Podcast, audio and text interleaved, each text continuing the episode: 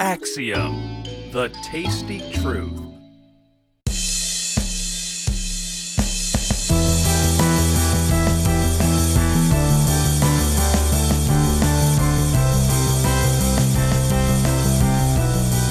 Hey there, ladies and gentlemen. Welcome to I Like Your Style with L.U. Bryson. Today's guest, we have Melody Lynn from Queen of the Static Opera here to uh, make love to America gently with a Chainsaw. How you doing there, Melody?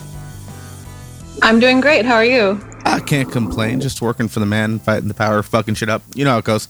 Um, Right. yeah. So tell us a little about about you and, and Queen of the Static Opera.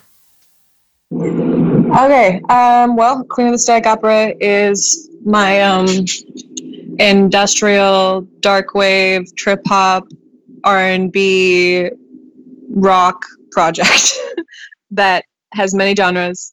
Um, but yeah, is is a keyboard based uh, project. I'm the vocalist, the songwriter. Um, I do have a producer that is part of the band, Disraeli. Um, and yeah, that's Queen of the Static Opera. Oh yeah. Uh, what's one thing that you wish you knew when you'd started Queen of the Static Opera? One thing I wish I knew. That's a good question. Uh, like everything. um, for real, like there's so much stuff I I wish I knew. I wish I knew how. Um, I wish I had just. God, I don't even know where to start. I wish that from the get go, because I had always been around music. Um, I had been more like a more dedicated musician earlier on, because I think I could be really, really far if I had been, because I like had grown up with my my dad was a really good guitar player and I had always been around really good musicians and like I had opportunities to like take more kind of lessons and classes that I never I didn't want to take because I wanted to go this like do it yourself self producing route and just like I didn't want any formal lessons for a period. I just wanted to do this weird thing. I was more interested in like visual arts and like theater and just weird like I was just kind of like writing stories and stuff like that and I liked music but I was really scared to actually um like perform. So my other creative outlet when I was really shy would just to be like do weirder art alone that didn't involve like other people teaching me things. But I did have my dad like learn you know he did teach me guitar and he taught me some stuff but I just feel like had I dedicated myself earlier on I would um probably be like further. But I mean that's not to say like I'm not happy with what I'm doing but I think still you know just would have been nicer No, that makes total sense. But just a little bit of a, a heads up to you, just from my experience, having gone to school and studied music that and music technology formally, I've learned more in six months on YouTube than I did in four years of college. So you know, that, you you might Yeah, be see, you might be making the right decision there at the end of the day. I didn't go to music school, but I mean, I had like a lot of a lot of the people though, like that are really good musicians I've known are kind of not people that are even formal. Like it seems like there are more people who've like just played by ear and are just really good for some reason. like they're just natural. Like the guy I friends like the guy you know I work with Disraeli. Like he's a really just you know he's really really great uh proficient musician but like and was really gifted, but he would like never really. He's still not really even like. But he plays like by ear, kind of. So I always like looked like had been more of a, and then as a singer, by I'm like I was always more of a more by ear. I'm just trying to like figure this out, kind of just like very bravely trying to do this, and then it just after a period of time developed into something that actually sounded professional. Because yeah, but I like I said, I just I wish I had but then I think also some formal training might have like made my voice sound different. And if my voice didn't sound exactly what it sounded like now, people might perceive it differently. So I think everything is what it's supposed to be. Hey, I'm about it. Um, changing gears, what does the phrase "sex, drugs, and rock and roll" mean to you? Um, I mean, in like what context? Just in general? Just in general, yeah. a complicated like loaded question um i mean i would say like my my ep is like totally like this ep is totally like my sex drugs and rock and roll ep um i mean i i think so i don't know what does it mean to me um I guess it just means I don't know. Uh, I'm for some reason stumbled on like stumbling on this That's- question because it feels Th- too fair. Just, complicated. we'll listen to the EP when it comes out, and we'll figure it out then. I'm just kidding. What? I said we'll we'll listen to the EP when it comes out, and then we'll we'll, we'll know then. But that's what I think sex, drugs, and rock and roll is. I think it's my EP. All right. Um, yeah.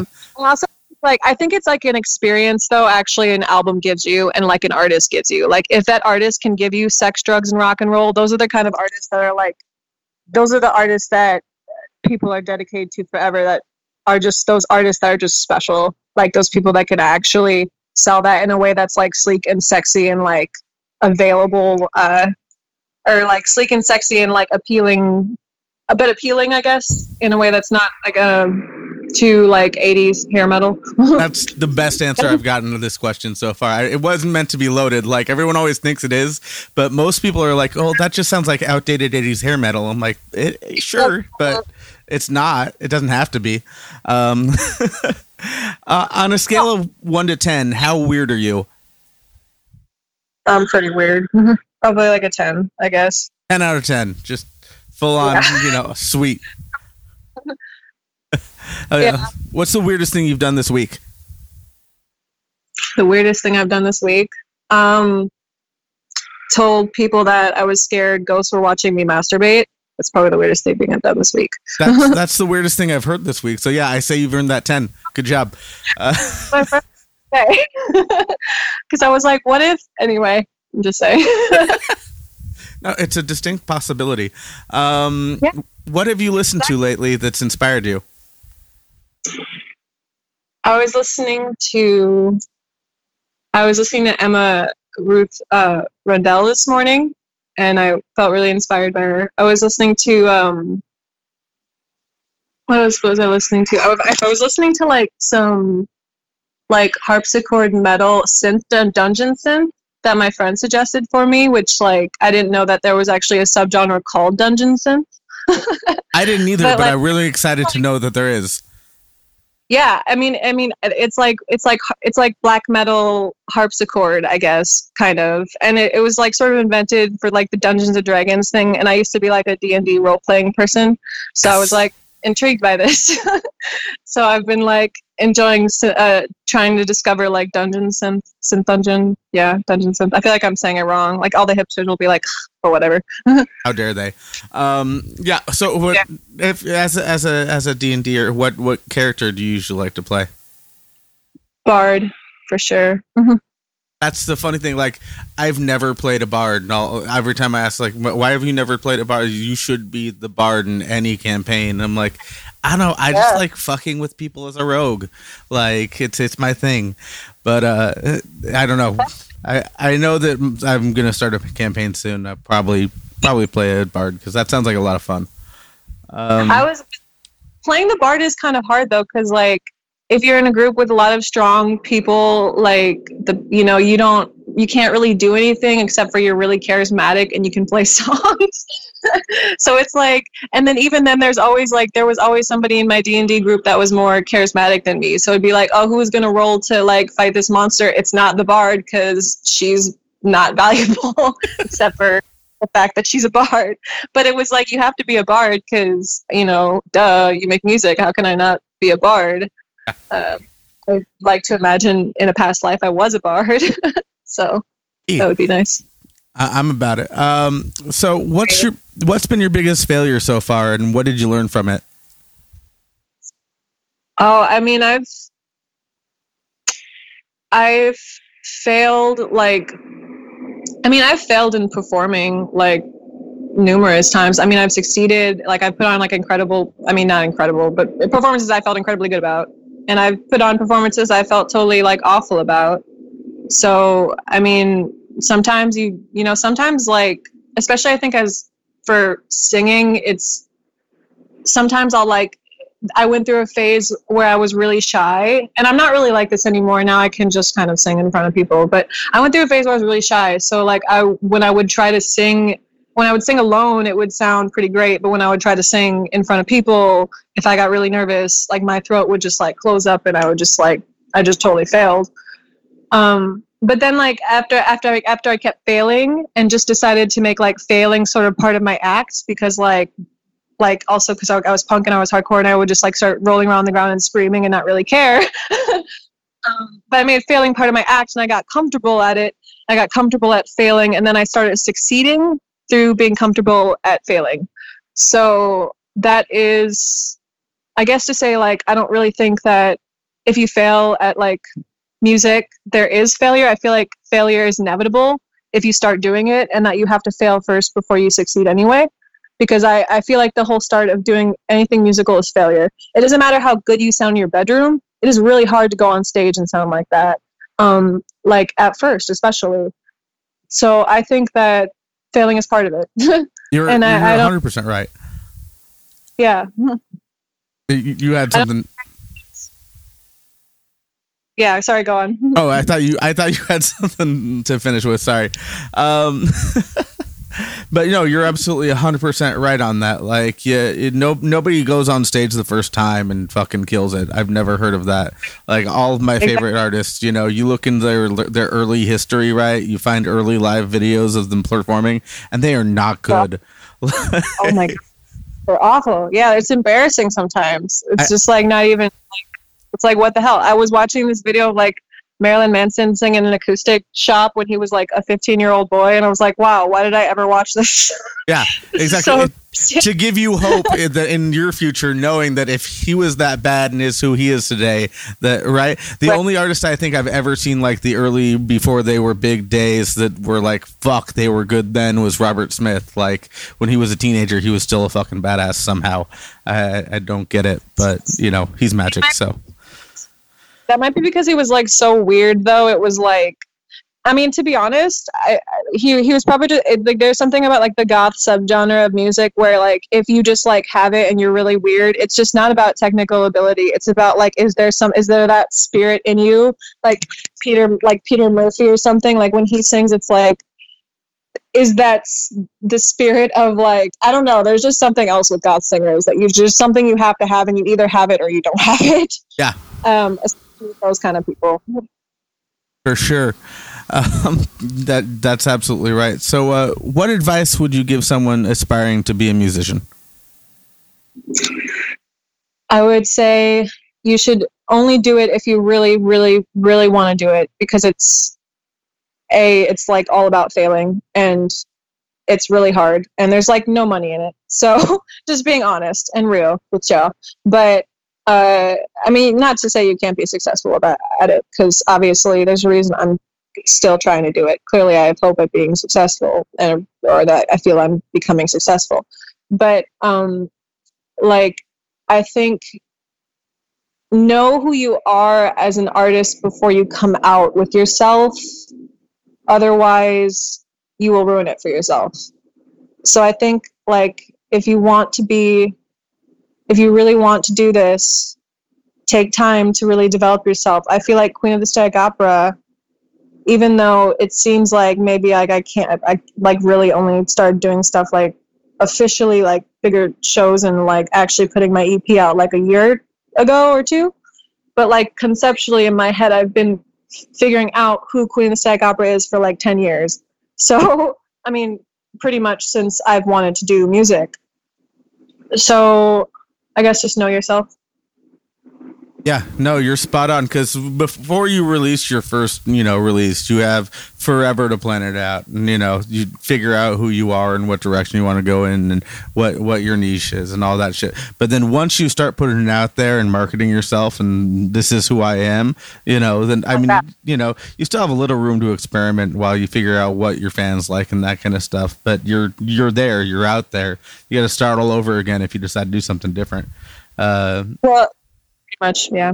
Yeah. Mm-hmm. I mean, and like if you're an artist, if you come out and you're, I guess if like if like if like say like you come out as an artist with a you know doing a project with like some person that's just not the right genre for you for some reason but it was the only person you knew and then you tried to get like some kind of somewhere with that and you just never fit in with the genre you ended up in because you were doing the wrong genre. It's like that kind of stuff is like you need to because people really like other musicians and the people that will help you along the line who really know music will look at you and see like is this an authentic expression of art coming from this artist because that's what we're looking for because that's what people want to hear.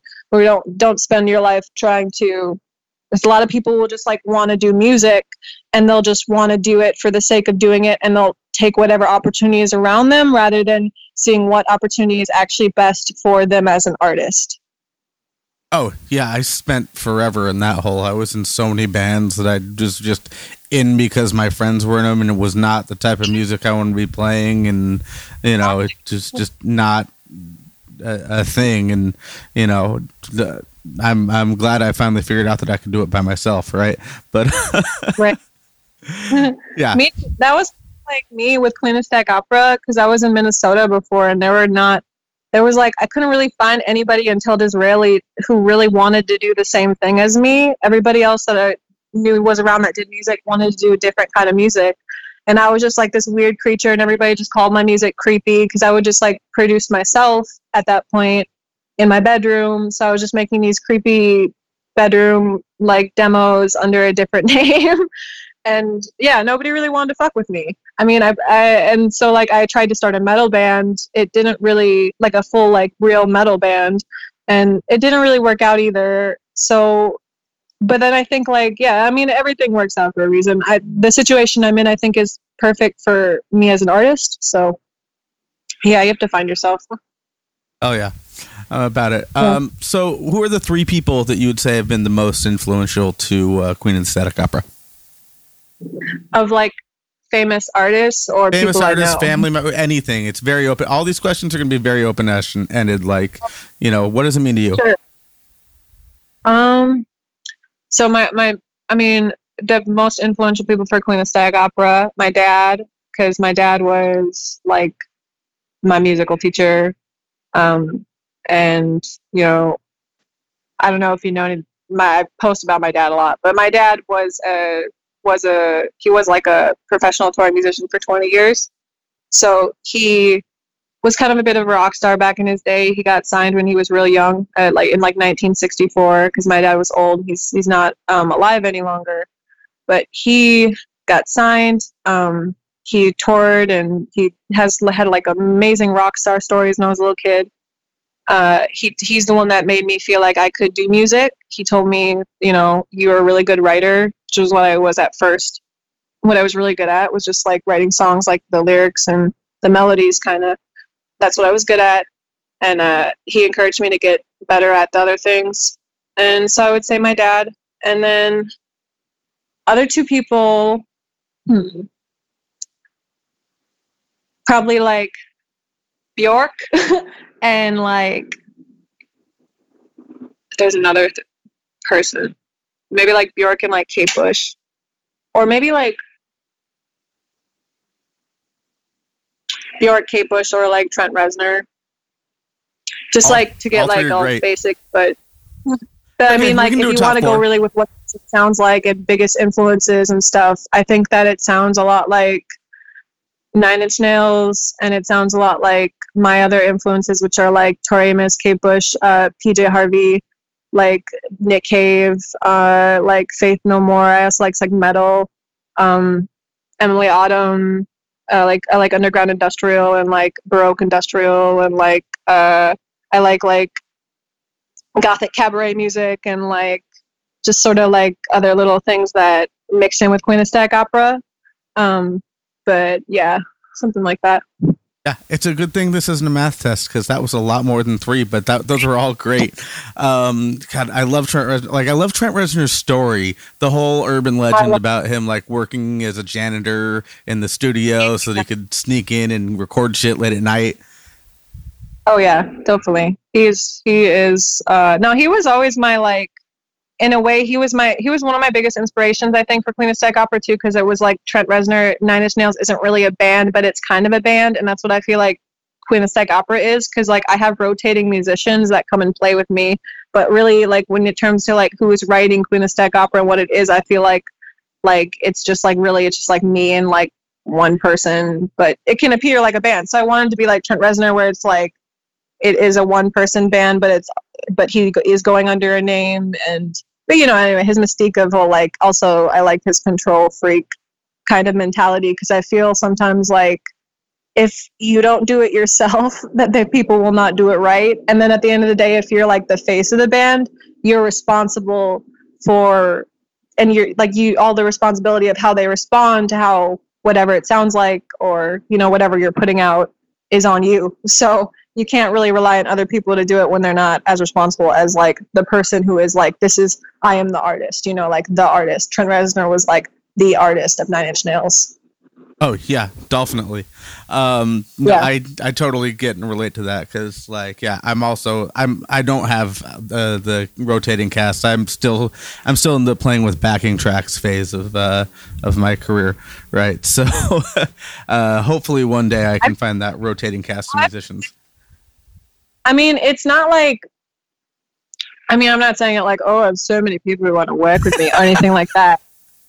I mean, I I do have people that want to do stuff, but not everybody does the same stuff, or it doesn't always work out. It doesn't always sound good, you know. Like you have to find the right person. I mean, I like to collaborate with people. I work with like sometimes I collaborate with people and like you never hear it, like it never comes out, stuff like that, because it just like you know it is what it is. Um, but yeah, I used to play with backing tracks too, actually. Um, a, Lingua Ignota actually does a kick-ass show with backing tracks from what I've seen on YouTube. Like she does, like she just has like a she has her like I think like a keyboard set up and like a pedal or something running through the keyboard, and then she just like has a backing track. Yeah, I think that's all it is. Yeah. So it's not really, it's not really like I might honestly like I've had band shows too. When quarantine is over, um, I would it'll probably be me and my key my uh producer keyboardist Queen of the Static Opera guy. It'll probably just be me and him playing. But like if he doesn't want to play too, it might just be me and my keyboard and a backing track. And like maybe some fog and some lights and some strobe lights and stuff. You just gotta get creative with it. Yeah, Honestly, no, like Emilie Autumn does backing track shows. A lot of people do backing track shows. It's not really yeah. like too awful. if you can if it's you can get a fog machine, then everything's golden. You can just pretend like the shadows are your bandmates, right? Oh heck yeah. I love it. That's Uh, fog machine is so good. Like for real, like a fog machine makes everything so much more magical. Well, thanks. I, I should invest in one. That sounds like that's a brilliant idea. Uh, so, where can our listeners connect with you online? Where's your like hub? um, connect it. Uh, I l- well follow me on Spotify. And Bandcamp is the best place to support me in a direct way that actually will help me with funding. Um, and I reply most to my Instagram. So you can follow me Instagram slash Queen of the Opera or uh, Queen of the Static Opera on Spotify. Also has my first EP, Spaceships, has my single Warm Leatherette, and then soon my next EP coming out, uh, Make Love to America Gently with a Chainsaw. I love that name so much. Is Warm Leather a single off the upcoming EP, uh, EP or is that kind of like a one off? No, it's a single. It's going to be on the EP. Mhm. Sweet. All right. Well, let's give it a listen right now, and then we'll uh, we'll we'll talk chat about it in a second. Here we go. Warm Leatherette.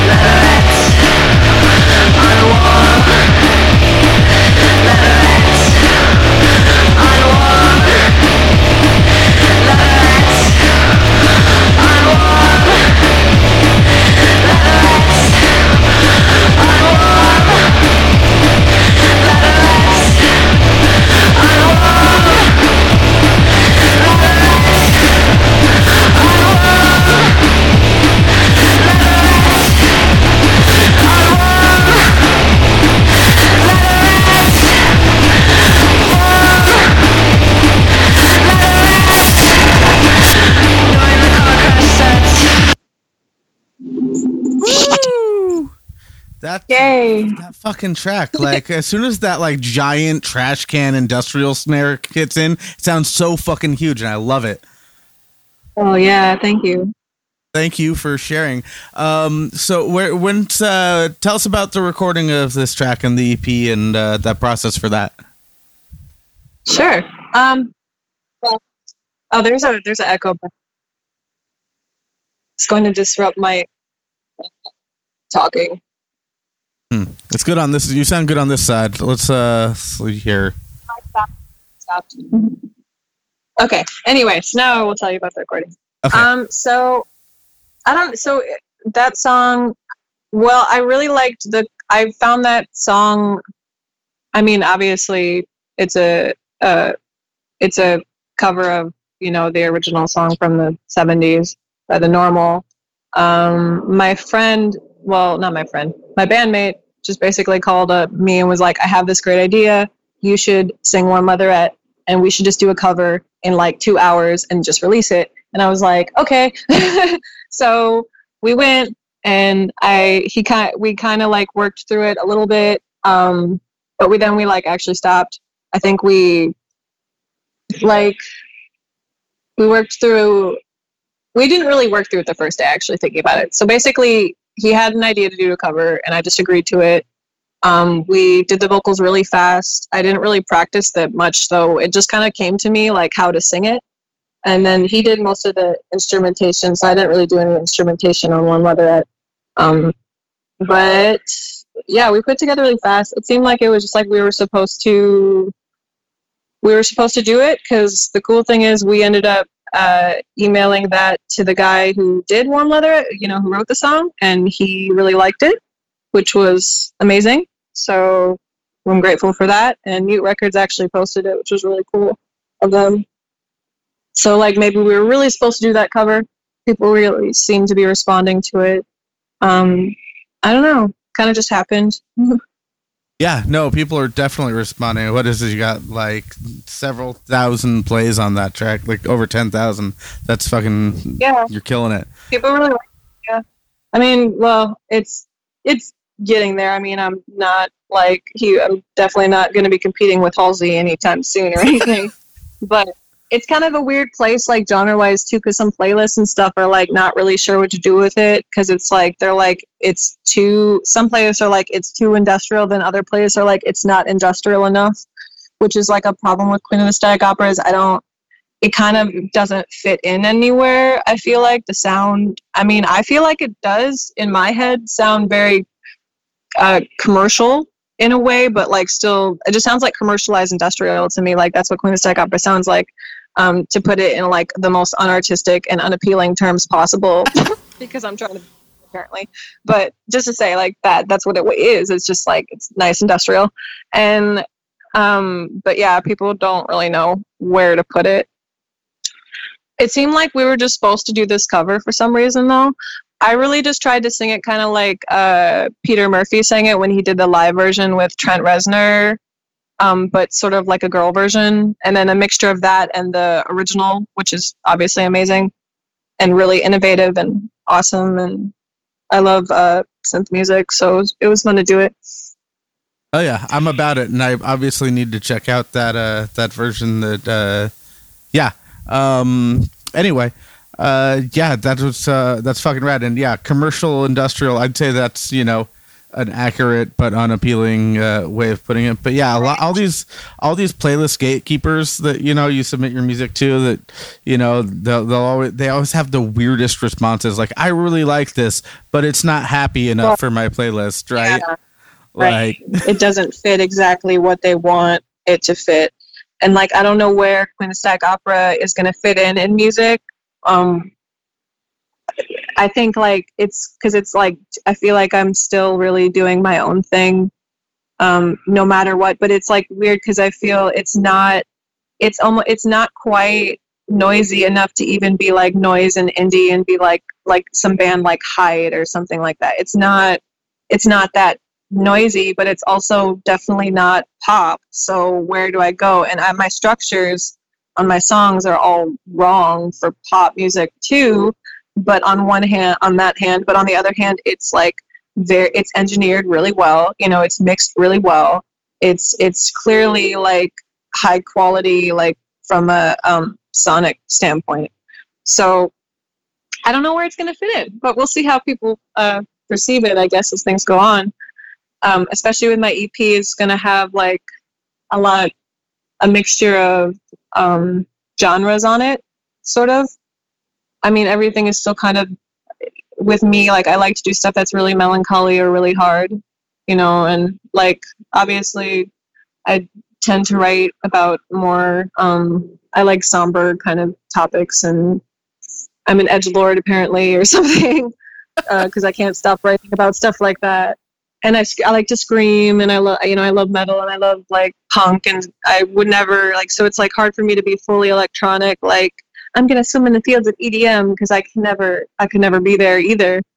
So i don't know we'll see but there is there is the the, the song um uh Lyssa's Lyssa's Lyssa's metamorphosis. I'm not actually sure the pronunciation because i named it after a goddess um like the greek goddess of madness. And there's a um like a more electronic version where I re-sang the song um, differently and I, I added different melodies and I sang it more softer and more like because I've my my voice has also grown a little bit since my last EP so I'm more into like melodies and stuff because I've been that's my name but anyway um, melodies and stuff so I sang a more like ambient dark ambient uh, version of it and it almost sounds like it's it's like almost like borderline EDM ish territory, but it's like way not EDM at all. So I don't even know. Maybe synth. I don't even know what the genre name would be. Like synth, some synth. I don't know. It's just like really melan- melancholy synth wave or something. But that's just to say I don't know genre wise where this is gonna fit in. I have like uh, another song on my album that's really more just like hip hop, and and then there's another song on my album that's just like orchestral strings that has no drums and then um but i really wanted a lot of the album to be like upper more uh, fast paced than my last album so most of it is pretty danceable still except for that one song yeah Well, I'm excited. I'm excited to hear the rest of it. Like, and I, I know a lot of people are like, genre is overrated. Uh, genre hasn't been, you know, since the grunge era. uh, Nobody's cared about genre. Like, it's it's all about crossing, you know. And of course, at the same time, like, you know, you want to find what you're doing and find your people, right? Like, there's plenty of bands Yeah. out there that have like a funk song and then a hip hop song and then a rock song that, like, you know, people get into like that one ballad that they have and then the rest they hate the rest of their music, right? That's a trap you can fall into when you cross genres. But like with what you're True. doing, I, I think there's definitely people who want to hear like the crossing of genres that you're doing. I think there's there's a lot of big stuff out there. Like you know, you mentioned Peter Peter Murphy. Like there's there's not a lot of people who are making that kind of music well, right? And so like I- yeah that's so true yeah you know I, I see a lot i go i go through like a lot of videos like looking for people to be on the podcast right and i see all these synthwave and darkwave artists that are just like really badly setting up a synthesizer with an arpeggiator and a drum machine and just like awkwardly talking and, and i'm like what is this? This is i mean it's kind of musical oh.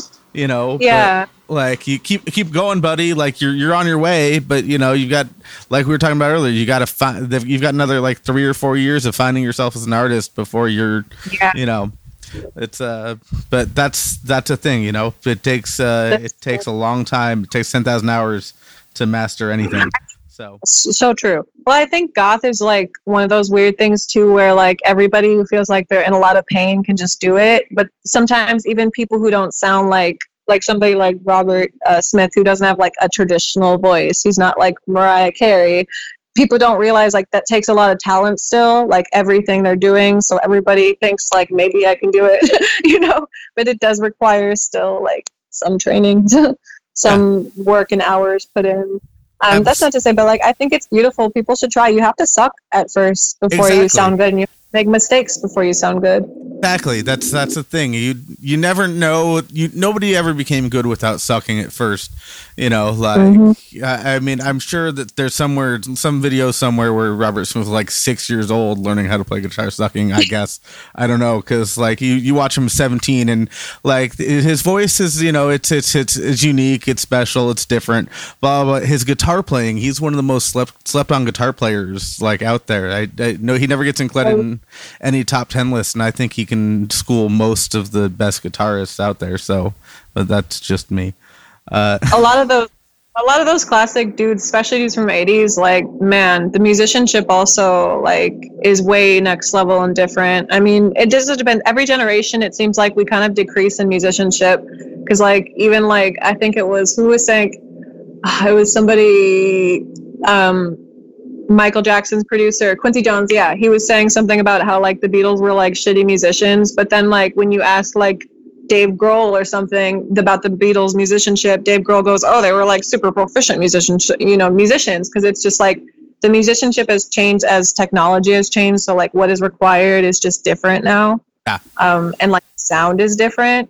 And I, I think there's respect in that, but still, like, let's just like acknowledge, you know, most people from like a hundred years ago musically could school like everybody at the top of the chain right now, probably oh, totally. um in positions yeah i mean i know as a vocalist like i couldn't stand up to like like i wouldn't want to like have to sing after like nina simone or something like that like oh my god you know Yeah. Nobody would. I don't even think Nina Simone would want to sing after herself. Like that's that's a right tough act to follow. Uh, but yeah, I love that one story about the Beatles. Like they all had to like like there was like one guitarist in their town who knew how to play a B seven chord. So like they all hopped on the bus and went to this dude's house and he taught them how to play B seven. And then they wrote a song based around B seven. Like the craziest shit That's- about how Beatles learned music. I didn't I actually didn't know that story and i'm like a, and like i know a lot about the beatles so that's amazing i didn't know that story that's a good story that Yeah. sounds about right Yeah.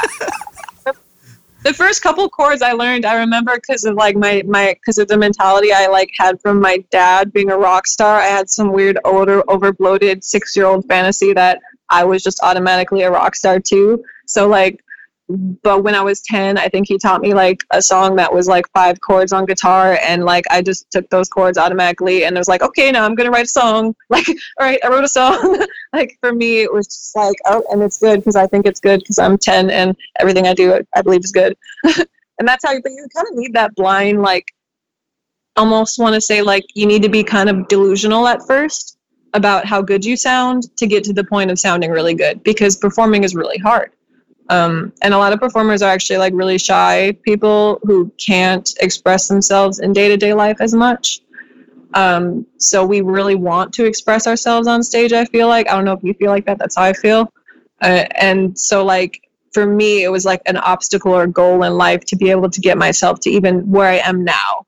Was like i remember dreaming of being able to be where i am now when i used to be scared to even go on stage you know Oh, absolutely. I mean, I was never scared of going on stage, even when I sucked, which in retrospect was probably not the greatest idea.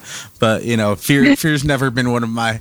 You know, I I was I guess I was born without being afraid of things. Just you know, like that's that's just how Hey, it went. Like the hard part's over, Yeah. so everything seems easy. um, that makes i mean i was like afraid of it and not afraid of it. I think like i got more gave myself more pressure as time went on because like i did do talent shows and stuff when i was really young but like i don't know i still remember i always felt really like nervous i always get nervous before state like actually going on i guess or i had worse nerves. Um now i just like have it's like what you fail so if you just like go on stage and realize if you sound bad nobody cares it gives you really a lot of room to sound good. Yeah. so that's good for me check, can you check your audio real quick? You're, you're coming through like you're talking in a wind tunnel here. All of a sudden.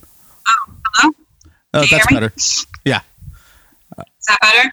Yeah, that's that's better. I I don't know what happened, but uh, yeah. Um, but you're absolutely right. But then you've got this little ten year old girl who's been like challenging all the like she's like been like she's this multi instrumentalist. I think her name's Nandi, and she's all over the internet just like playing like Foo Fighter songs and Rage Against Machine songs on every instrument, and like they're you know getting like you know having rock drum battles with Dave Grohl and shit. Oh yeah. Well, some people are just like some people are just. I mean, some people are naturally just like amazing musicians, really young. Like I wasn't one of them. I really wasn't. I was, but like you know, some people just are. But that doesn't even necessarily mean though you're gonna like make music and be one of the greatest musicians ever though, because a lot of the greatest musicians weren't the most gifted musicians necessarily from like a technical like they were never these crazy multi instrument. I mean, there are some who are. I wish I was one of those people. I mean, that'd be awesome. Like those people are awesome, but um, I feel like what actually makes it is like a whole package, and if like what you're, if just it's just about. The, I mean, I think it's about the whole package, I guess, because a lot of those people. I mean, I was just talking to my friend about like where are half of these American Idol people that we used to watch all the time? Like, where are they? Right? the people that won, only like three of them are actually successful, like that you've heard of. Like, where are the rest of them? I don't know what happened to any of them. It's because it's like you can have all the ability in the world, but if you don't have something cool that people like, it doesn't matter. Which is why a lot of times just some really cool motherfucker comes along and you know just has a really good idea and can you know sort of play and sort of sing and wins the heart of America because they were just really cool. so it seems like more it's just I don't know. I don't know even what is the factor or what determines it. Um, for me, I just create because I like to create. Um, we've kind of gone over this, but what was the exact moment you knew you wanted to be a musician? The exact moment I knew I wanted to be a musician. The exact moment I knew I had to be a musician was when I heard Bjork All Is Full of Love. Then I knew I had to make like I really when I heard like trip hop basically, weirdly enough, though I don't technically make just trip hop, I really like trip hop. Um, I knew I really wanted to do it because I felt like this weird trip hop music that was really cool and obscure to me at the time because I was pretty young and I had not heard of it. It wasn't like trip hop was really being played on MTV when I was a kid. Um, like I knew and I felt really connected to it, and I just then I knew I had to do music to express something inside of me that wasn't going to be expressed in any other way. For sure, no, and that that's a that's a perfect song to use an example. I fucking love Bjork. Um, yeah, uh, I'm I'm super into trip hop too. Like one of my big like ideas of like how I'll know like the my main my main long term goal is to do like uh, you know Portishead NYC Roseland show with an orchestra that kind of thing. Like that's the that's the big dream, right? Like All right, that would be. They're so awesome. I love Portishead. oh fucking good. Love- When are they coming out with another album? Eventually, maybe we'll see. Uh, with one. Adrian Utley does stuff with other people. Um, he did the theme song for True Detective. It was really uh, good with this random band, and Adrian Utley just produced this random band. And I wish that Adrian Utley would produce them all the time because they sound amazing with Adrian Utley, but um, they sound fine without Adrian Utley. But with Adrian Utley, it's like God. He's just he's just like a genius. But yeah, that makes Yeah. sense. best voice. I mean, I sing Portishead all the time. I hate when people uh, um, act like she can't sing because honestly, when you really try to hit her notes, I mean, I can sing Portishead, but she like she can. She really is an amazing vocalist. Yeah, who's The emotion Who the fuck has like she and she like can get really loud too, and it's just like. Oh yeah, no, her control's insane. I don't know. I've never heard anyone say that Beth is a anything less than a phenomenal vocalist. She's even. Have you heard that orchestral orchestral stuff she's been doing lately? I don't know what is she be doing. She, she worked with like some symphony and did this big uh big number in with like some Hungarian symphony. Like I'll I'll find the link and send it to you later. But it's it's absolutely phenomenal. It's very different, but it's really good. I like it. Sounds So- cool. Yeah, she's she's awesome. So uh totally switching gears here. What's your favorite curse word? Definitely um fuck for sure. But I mean that's everybody's favorite curse word, isn't it? Uh no, oh, wait, well, no, you I've had a few Australians on this show, so uh, it's either fuck or cunt.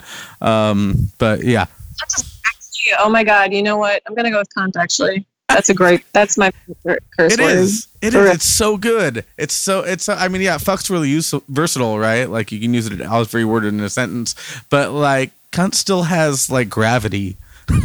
It's better when you have like an accent though. Like if you cunt. Yeah. Oh, hundred percent, hundred percent. Um, and then Like the Johnny, I want Johnny Rotten. Yep. Like nailed it.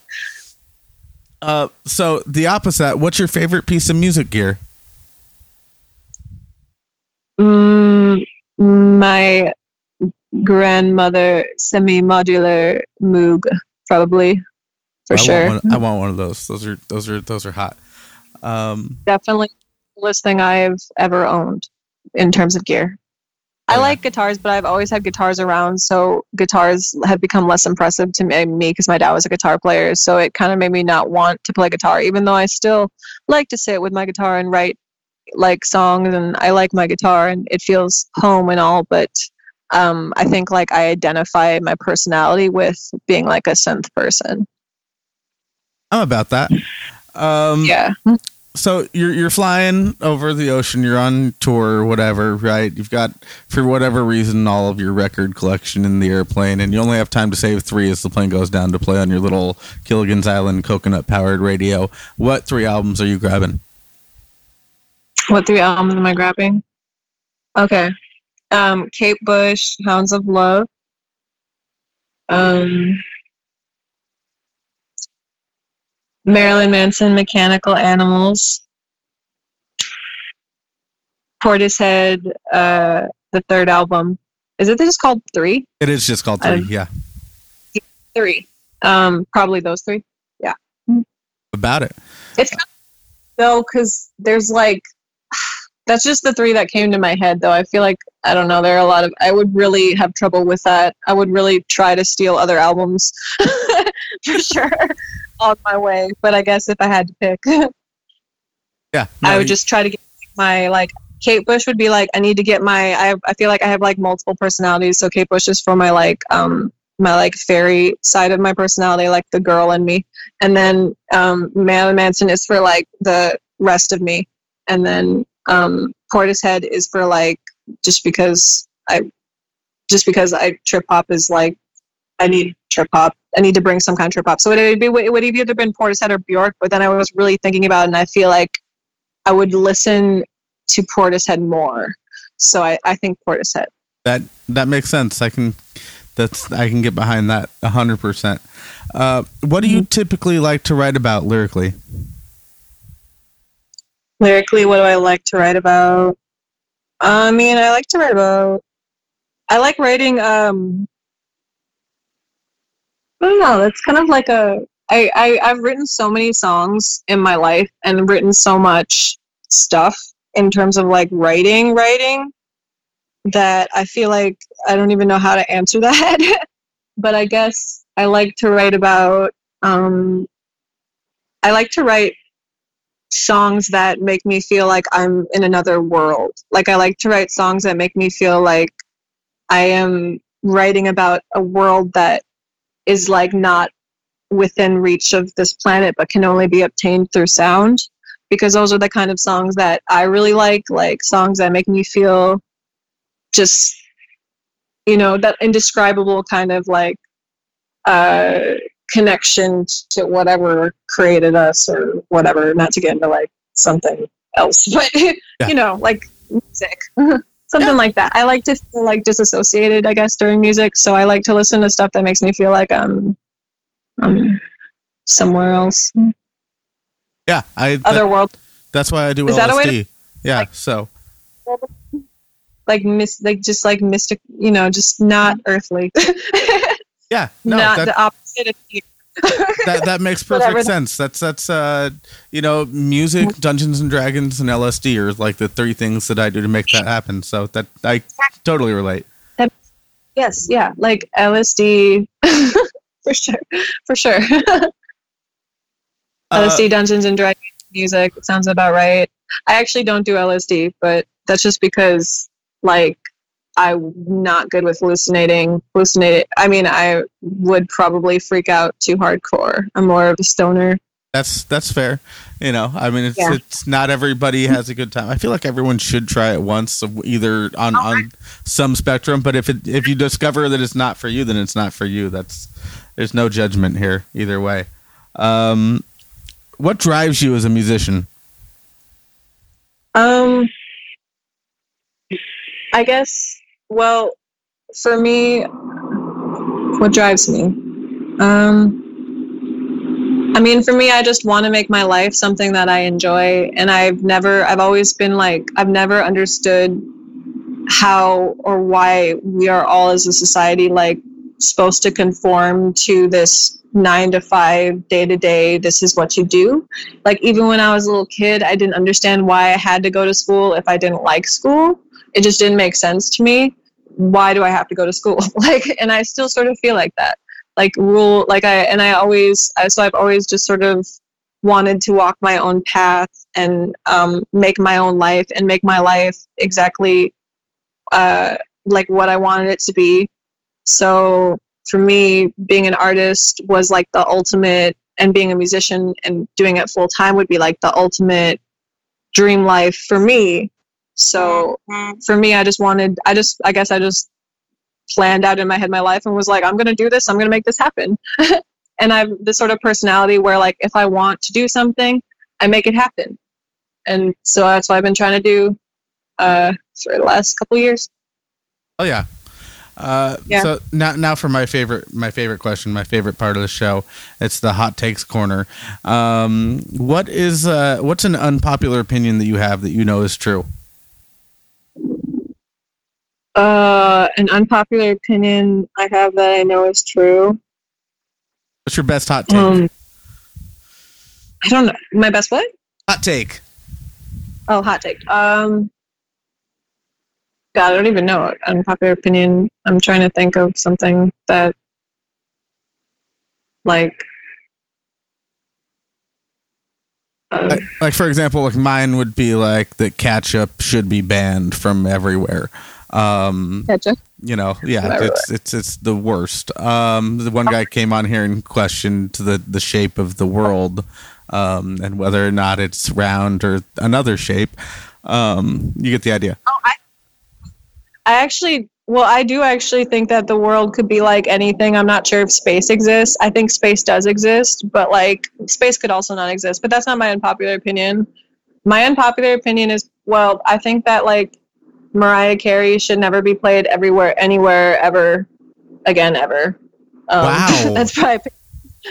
You you brought I her up as like a, a vocalist to respect ten minutes ago, and now you're just throwing mad shade. Just like no, and stop the Mariah Carey. don't like Mariah Carey. I just don't like her voice. I don't even know. I just don't think she should be played ever. ever. I, I mean, That's you're, all. you're not wrong. uh, yeah, no, uh, not No. even the song she did with Jay Z. No. All right, all right, yeah, I don't care. No, no more, no Mariah Carey.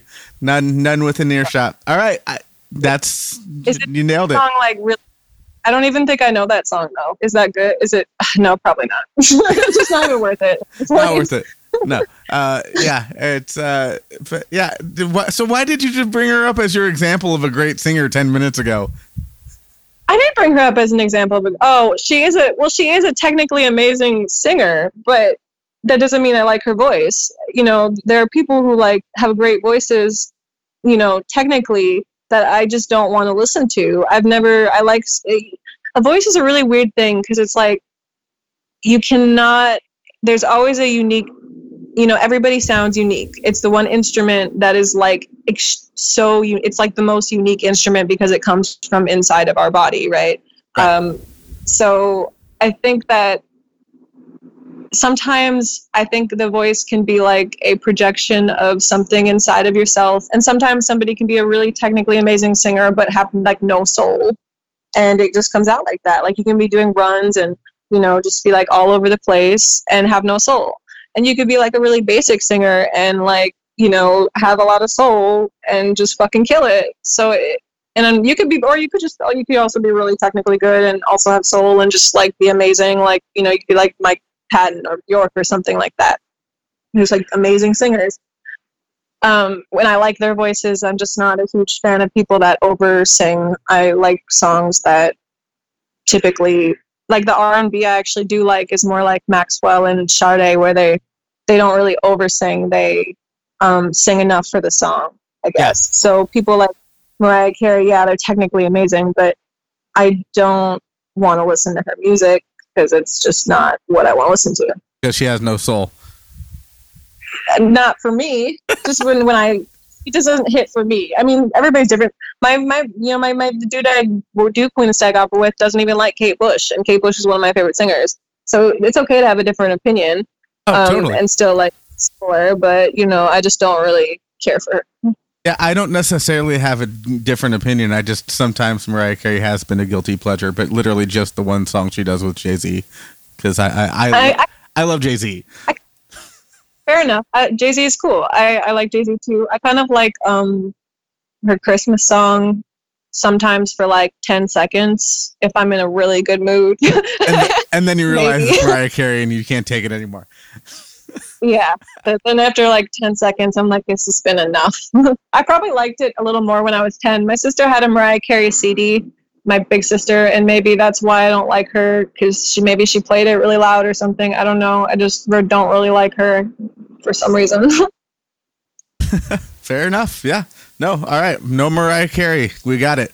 Uh, But- what, what's a like really I don't know. Anyway, go on. I, I, I think we've got to figure it out. Yeah, I think it's, it's you're you're not wrong. Like it's it's it's, it's she's not she's incredibly talented, but it's not anything special. You're you're absolutely right. Um, For me, yeah, for you. But there's a ton of huge Mariah Carey fans out there, and you know, God bless them. I guess whatever. Uh, so, what would you say is a common misconception you run into about being a musician? Like when you tell people that you're you're a musician, what do you think that they think that's probably not accurate? what do they think that's not accurate? Um, I think most of it's pretty accurate. No, I'm kidding. Uh, I think they. Um, I mean, I guess there's like uh, I.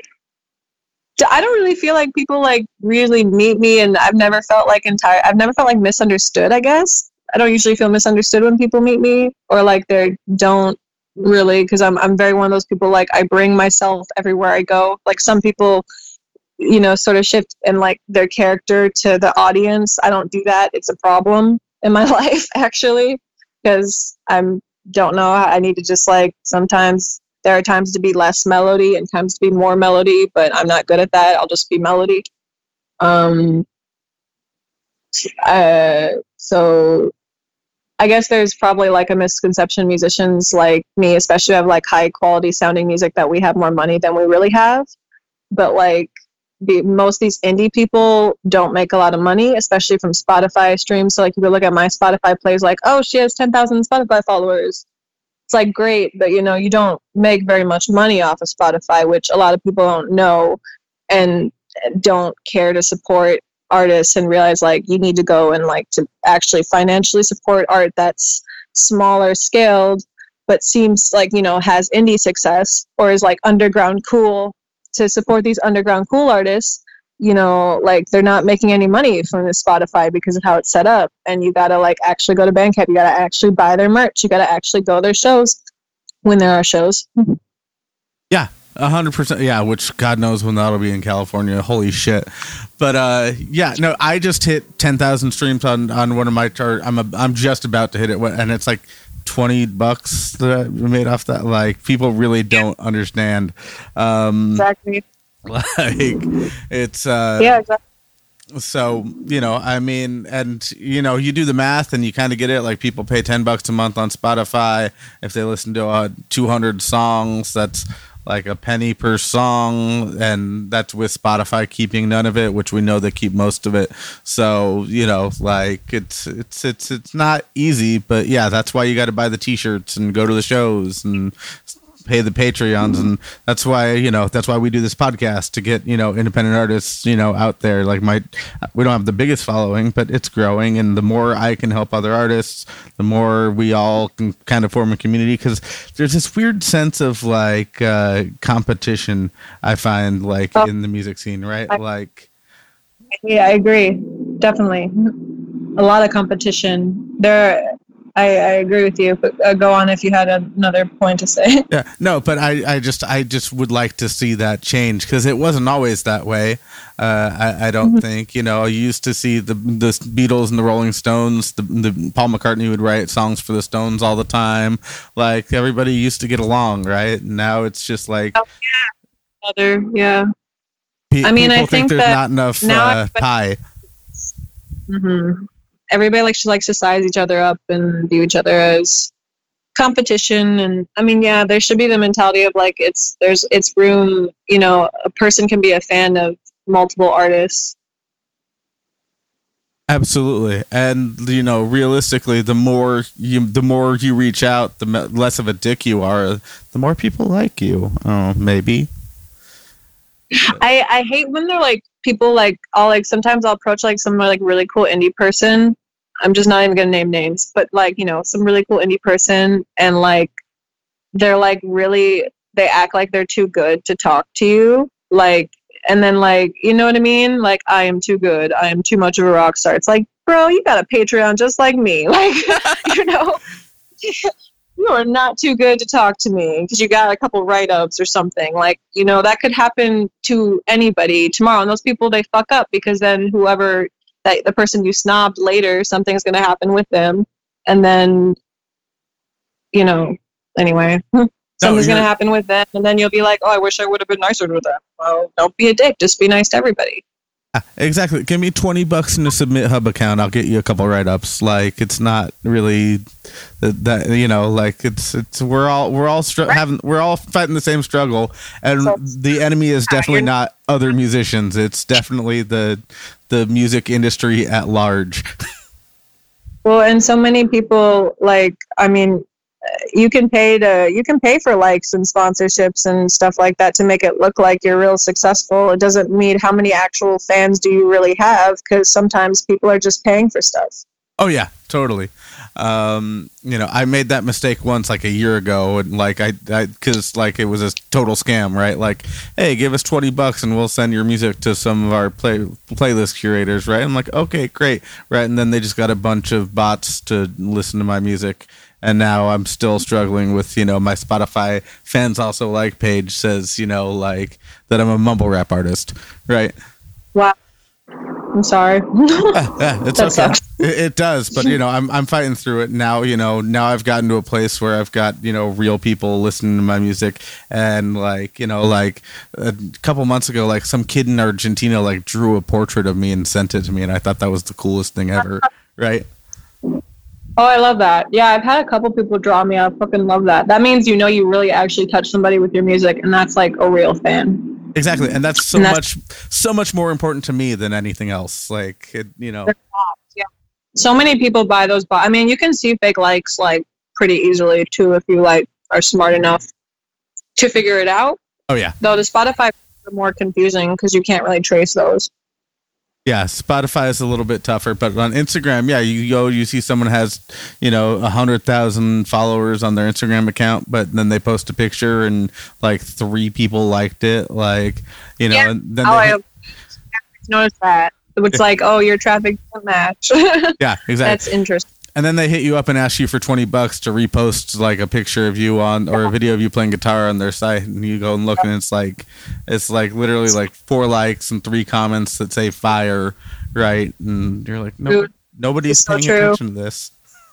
Nobody actually cares about you, dude. Right? That's so true. I have had a lot of those pages hit me up. I just ignore them. Yeah, it's it's you know, I'm not paying for your sponsorship. I'll put money into real promo if I'm going to do that. Yeah, exactly. Like it's do, do you know how much how far like people don't understand how much farther twenty dollars will get you on like you know just generic Facebook ads, right? Like I can get in front of like twenty thousand people who were like super targeted and into the bands that sound like me, and like you know people are kind of annoyed by Facebook ads, but at the end of the day, you know it is what it is.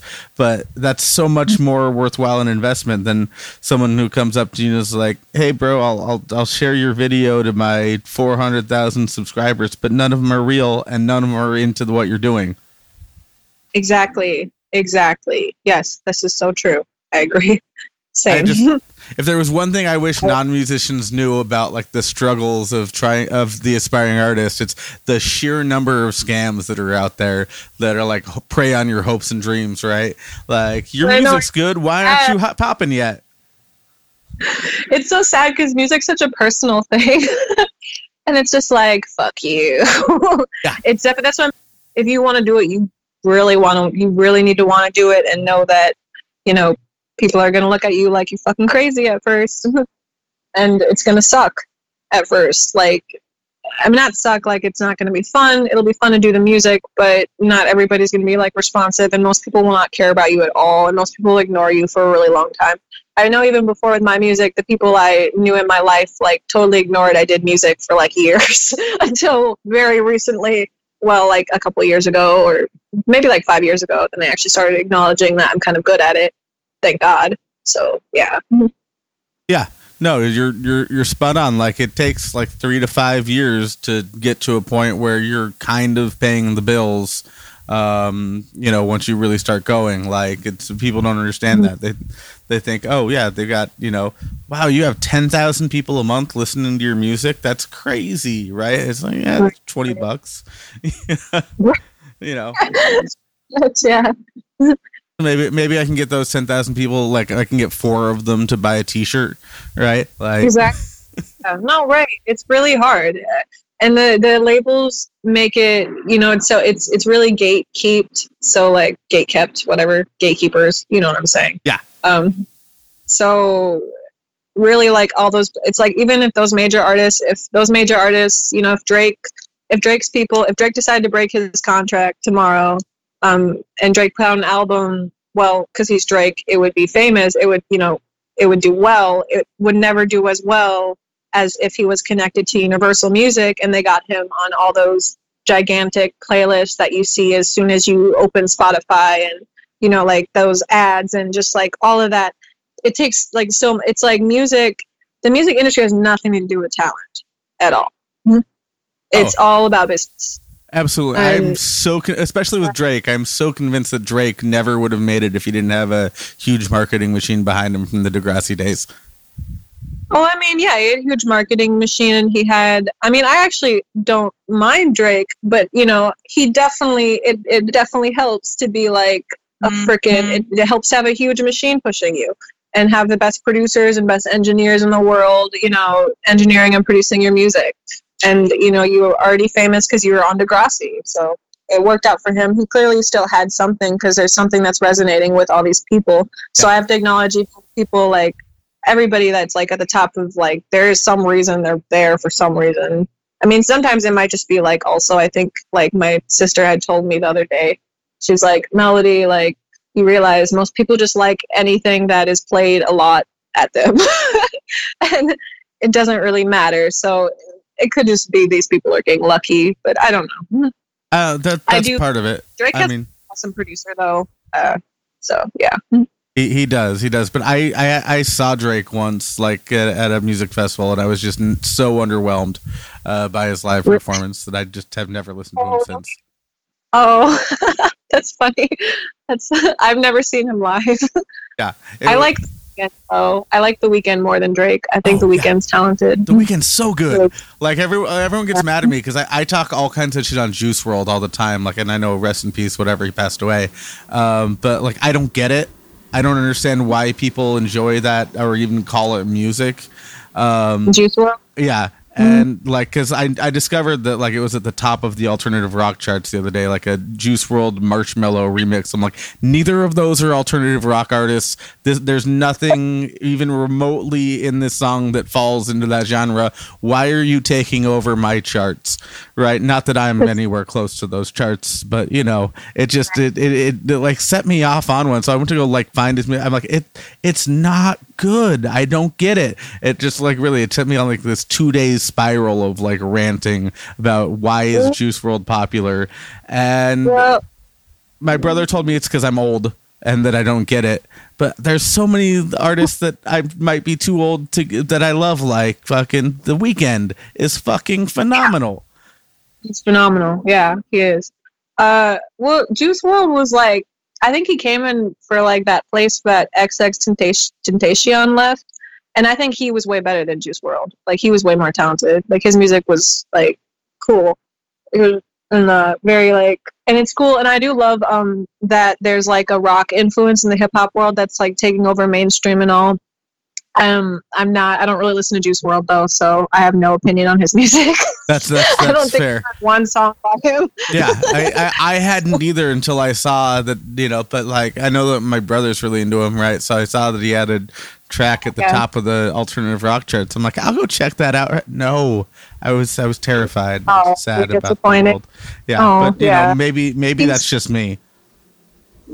Fair enough. I mean, he did a song with The Weeknd. I think that's the song I've heard by him. Is the song by him with The Weeknd? Just because I wanted to listen to the song by The Weeknd.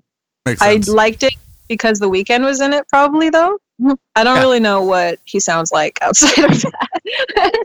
and rest in peace. I don't know. yeah, exactly. That's that's all you can say at the end of the day, right? So, um, what are you hoping to accomplish in the years to come with with this project? Well, I would really um, like to reach a wider audience, and then I want to put out. Um, I want to do eventually a really high quality music video or a few. I haven't really gotten a chance to do any of them yet. And I actually am very passionate about film and visual arts. I realized is something that I actually have always had a talent for, but like I kind of denied or didn't feel like I had a talent for it. But lately, like I'm starting to feel like I really like doing this. So um, I would really like to get really creative with a like a high budget video and had to have that to have those resources. I would also like to have like a really high budget show, just really more like not like high high budget, but just like higher budget. you know, I want to have my rock star show eventually, um, just because it's my dream to do like art at that high level of being able to put together something that incredible on stage because I have a vision for Queen of the Static Opera that I am still aiming for. And it's a really big vision that requires like a lot. So it's still not entirely there yet, but it's it's closer than it's ever been. And I'm really proud of it. So Right. Yeah. No, that's that's fucking awesome. I, I love that because, uh, uh, I mean, well, for one, like the first thing, like if I could ever afford to pay somebody with my music to do something for me, so I'd, everything's DIY in house with me. Like the first thing I'm doing is getting someone to do my video editing. That's my like least favorite part of all of this. Uh, right. But I'm also I'm also my main gig, my uh, day job, or at least was before COVID, was I, I'm also a stagehand. I do uh, I work with IATSE doing uh, lighting design and sound. So like that's I'm all about those big stadium shows and putting them together and that kind of Yeah. It's, it's it's art like to put together those big like amazing because I've I'm a concert going like nerd. I've been to so many shows and I've been to like a lot of big shows and small shows. I've seen all sorts of shows. And so I've always just had the dream for Queen of Static Opera for it to be like this big like kind of a big like theatrical uh you know almost like I want to say like glam rock experience but not sounding glam rock but like the idea of like it's just a big show. I want you know i want musicians and i want it to be aesthetically like amazing looking. I want it to be an experience um, with like you know be able to do it with the fog and the lighting and the perfect pam and the you know the stuff that like really big artists get which what sucks is like those artists will have really bad music but get like the greatest of everything else around them. And so it always made me want to be like what would it be like if we had like a big artist with that level of like almost a pop show that was actually doing like really good music? Like what would it be like? So that's what i wanted queen of static opera's show to be like that in a way like a pop show that's not pop No, I absolutely like. I've had like the. I've been lucky enough in the past couple years to be on the lighting crews for uh, like Tame Impala and Muse, and those guys do it right. Like it's it's Yeah, sure. it's massive. Um, just like lasers shooting out of the eyes from behind the video screens and shit. Yes, exactly. I want like gigantic. I want like you know giant holographic like everything. I remember I saw Rob Zombie once. Like his show is like so visual and so like an immersive world experience and then his band is so tight and actually like the only thing I was disappointed about with Rob Zombie was like himself that his voice was his voice was kind of like not a, as amazing as I thought it like his voice was good but his he was like I could tell he sounded a little bit drunk I guess I think. And, like that's all. He was running around on stage and everything but I was like saying in comparison I think Rob Zombie in his prime young would have been like really really really really incredible um but anyway, he was just a little bit drunk at that show I happened to see. But um, God, it was an amazing show though. Like, and I would love to have like a visual kind of. And that's thing like big those big industrial acts are always usually male though. But um, I wanted to do like Rob Zombie, Marilyn Manson, but like modern, like a gigantic visual industrial metal um, pop almost. I say pop because it's like somebody like industri- somebody like Marilyn Manson and Rob Zombie is pop to me um, right. like pop show where it's just a gigantic like immersive uh, experience. Yeah, no, it's it's I, I I there's a ton of that out there, and there's definitely I would love to see that too. I think your music like really fits well uh, with with that kind of uh, atmosphere. I think you could, you know, it sounds like you have the vision to pull it off. Like if you could get the funding. yeah, um, we'll see but with that said, you're not. We haven't done that. So, what is the best show you've ever played? Uh, probably like Bar Sinister, because just because that venue is really fucking cool. It's a really cool place in LA and Hollywood. It was a, a big show, and it was like, um, I, I just I don't was a lot of. I had my full band in that show, and it was just a fun experience. And I wish that stuff would open so I could play more shows because I really miss playing shows. I love playing shows. I'm um I love rehearsing even for shows. Like I'm the person like I make my band like rehearse like over and over. And I like enjoy it and they're like, Can we be done? And I'm like, let's keep going. I want to rehearse over and over. I just love doing it so much and sometimes they're tired of me. But um yeah. Oh yeah, no, I'm sure my roommate's absolutely sick and tired of me rehearsing at fucking ridiculous hours. Like, it's it's oh, it's, sure. it's a thing. Uh, yeah, because yeah. you you know it it takes serious hours to really get comfortable with your material enough, even though you wrote it and everything. Like people don't understand, like to be so comfortable with it that you're just comfortable on stage and playing flawlessly and still interacting with the crowd and that kind of thing. Like it's oh, it's huge. Yeah. Well, they don't understand like when you go on stage, it's like suddenly your arms and your legs and you're like retarded and you can't do anything and everything is suddenly harder on stage. At least that's how it starts out or like how it feels because the tension and the energy of going on stage can be so hard on people when they're first learning how to perform. Um, but then when you break through it, it's like really amazing. And afterwards, like I always feel like amazing actually after a show because I feel like such a, I did it, yay, I did it! kind of feeling and that's what i've always like did. But you know i've messed up at shows. I've had really good shows. Most of my shows at least latter i've gotten to be a pretty good live artist thank god so but no I, I struggled at first with my shyness and stuff like that right on um, so yeah my, my last question is a fun one if you could step into my shoes and interview yourself what would you have asked yourself that i didn't what would have asked myself? I would have. Um,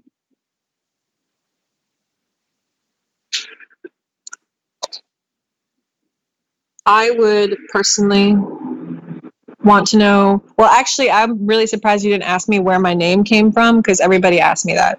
So that's probably what I would ask me. I'd be like, "Where did my name came from? come from?" Oh yeah, I have, that, I have that question written down and I skipped it like an idiot. I'm actually no. I mean, I'm fine with that actually because the question's kind of stupid. So I suppose I mean it's not that stupid. It's just like an. It, I mean, it kind of. It's not like it's definitely one of the least interesting questions to ask me. But I would almost ask myself just because just because it's like funny that you didn't ask me, and I always get asked that. That's probably like one of the only questions I ever get about Queen of Static Opera. Is they're like, where did you come up with that name? um, the name came from. just answer it real quick name came from because I used to record demos on um, like a microphone that was really cheap and left a lot of static on my vocals. So I just like came up with this opera thing because I was obsessed with Phantom of the Opera at the time. and like theater and uh, stuff like that. I never actually did theater. I just like liked the idea of it. I guess it's just I don't know why because I was actually not shy or cool enough, or I was not uh, not shy. I was not like outgoing enough to be a theater kid. Really, like I went to performing arts school for like six months for dance when I was um, a freshman in high school, but then I dropped out of it because I didn't have any friends and was really awkward, and I just didn't like it.